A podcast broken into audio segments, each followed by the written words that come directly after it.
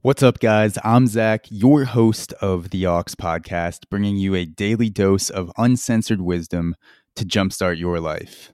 10 minutes or less, no bullshit, no topic off limits. Let's plug in.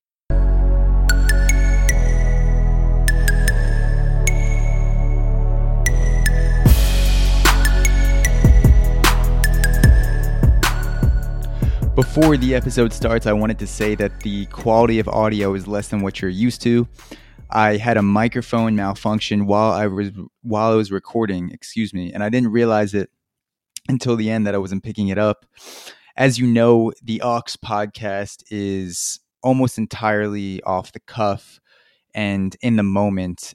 And I, I don't know if I could rechannel my thoughts in the same way if I tried to record it again. So I think that the lower quality of audio is worth the the in the moment uh, listening experience of it.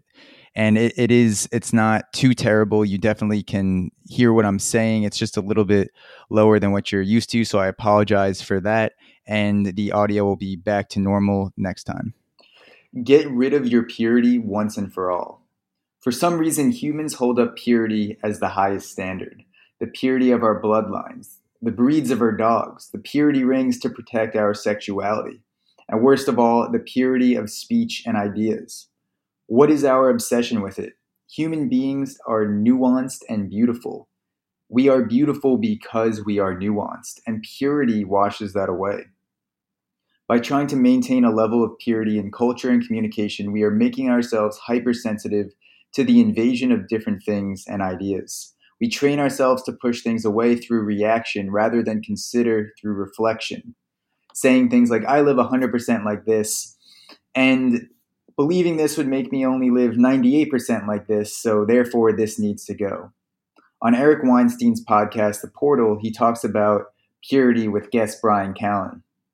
And Eric Weinstein brings up how he has Shabbat dinner with his family every Friday night. And part of the tradition is that they pour a couple drops of water into wine.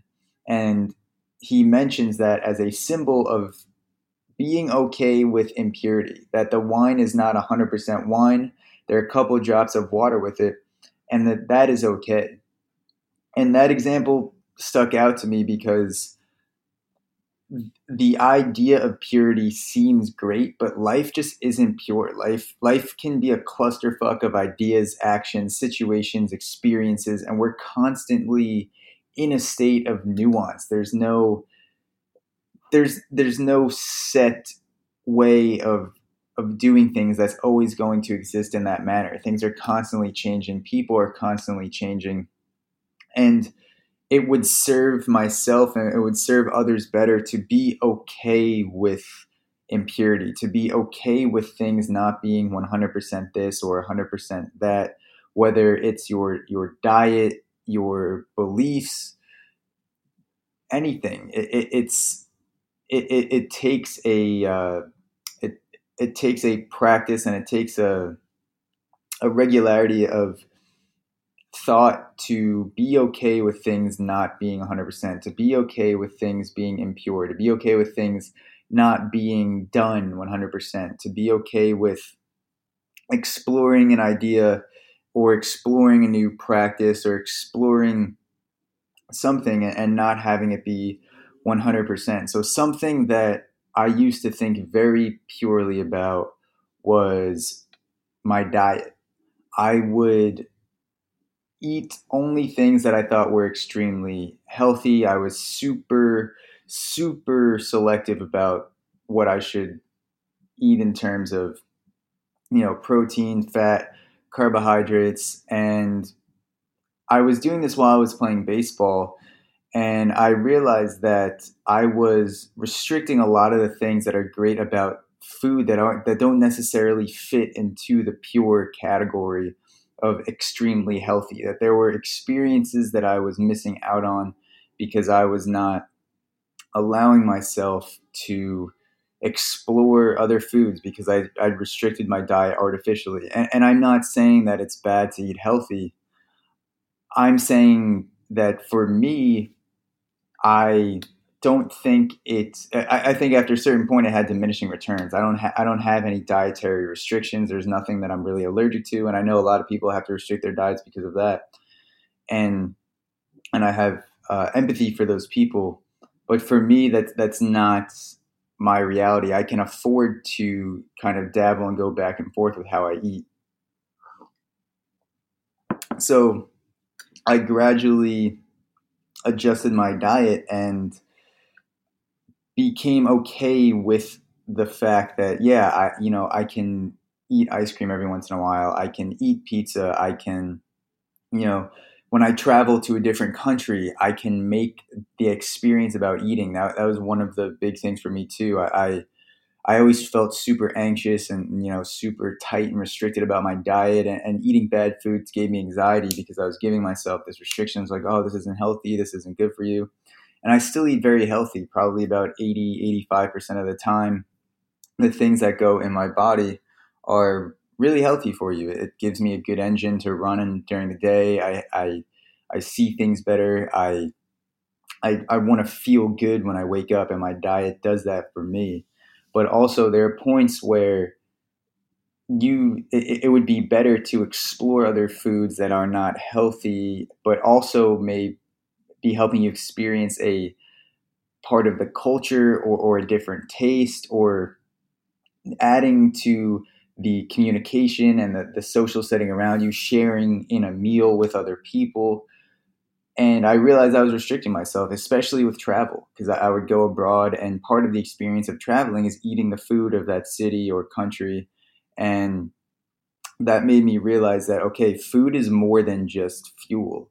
Yes, if you're an athlete, food is fuel, but I'm I'm no longer trying to compete at the highest level of competition in, in baseball in college, and, and I didn't become a professional, so I, I was putting these artificial restrictions on myself that were making me miserable in a lot of ways. That that and, and I had to. It took a lot of wrestling with the fact that food, yes, food food is fuel, and food determines how we feel. But there are also times where it's good to fuel other things about you with food other than just the macronutrients. Food can fuel your experience, food can fuel your taste buds, food can be fuel for conversation, food is fuel for being around your friends, around strangers you don't know. Food is an experience and not just of the macronutrients that you're putting into your body. It's not just a calorie count. It's not just protein. It's not just carbs. Food is an experience, and there are times where I needed to let myself go to explore that, and that caused me to have to let go of this purity of thought where I thought, you know, everything that goes into my body has to be 100% healthy, and now I'm much more happier and much more at ease around food that I can let myself do that and, and, and, I, and I don't punish myself for eating unhealthy. So, my challenge to you is to think about what areas of your life you may be putting yourself in a box for the sake of purity. Whether you can't eat certain foods or you can't have certain experience, talk to certain people, explore certain ideas because it just doesn't fit your level of purity. It doesn't fit the box that you have created for yourself, that you've put yourself in. And, you know, I, I don't think there's no virtue in purity. Purity is just a state, it is a state of being unbothered by other things.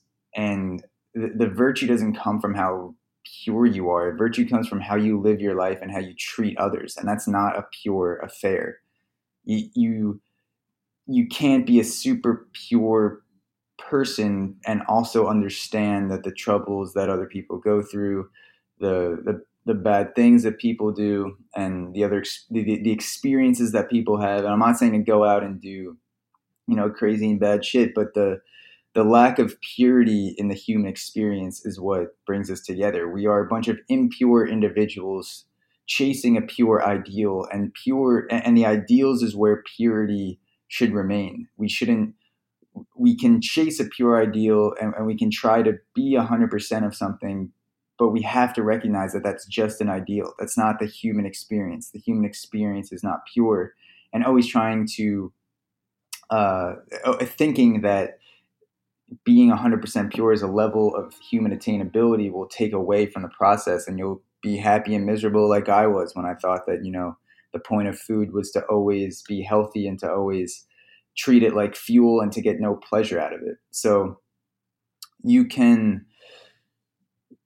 you can be a great human being and, and you can and not be pure at the same time. Er, there's no one who is 100% this or 100% that. So that is my challenge to you. Think of the places where you're boxing yourself in for the sake of purity and think about why you're doing it or what it's adding to your life and are there things that you're missing out on that don't fit that idea of purity.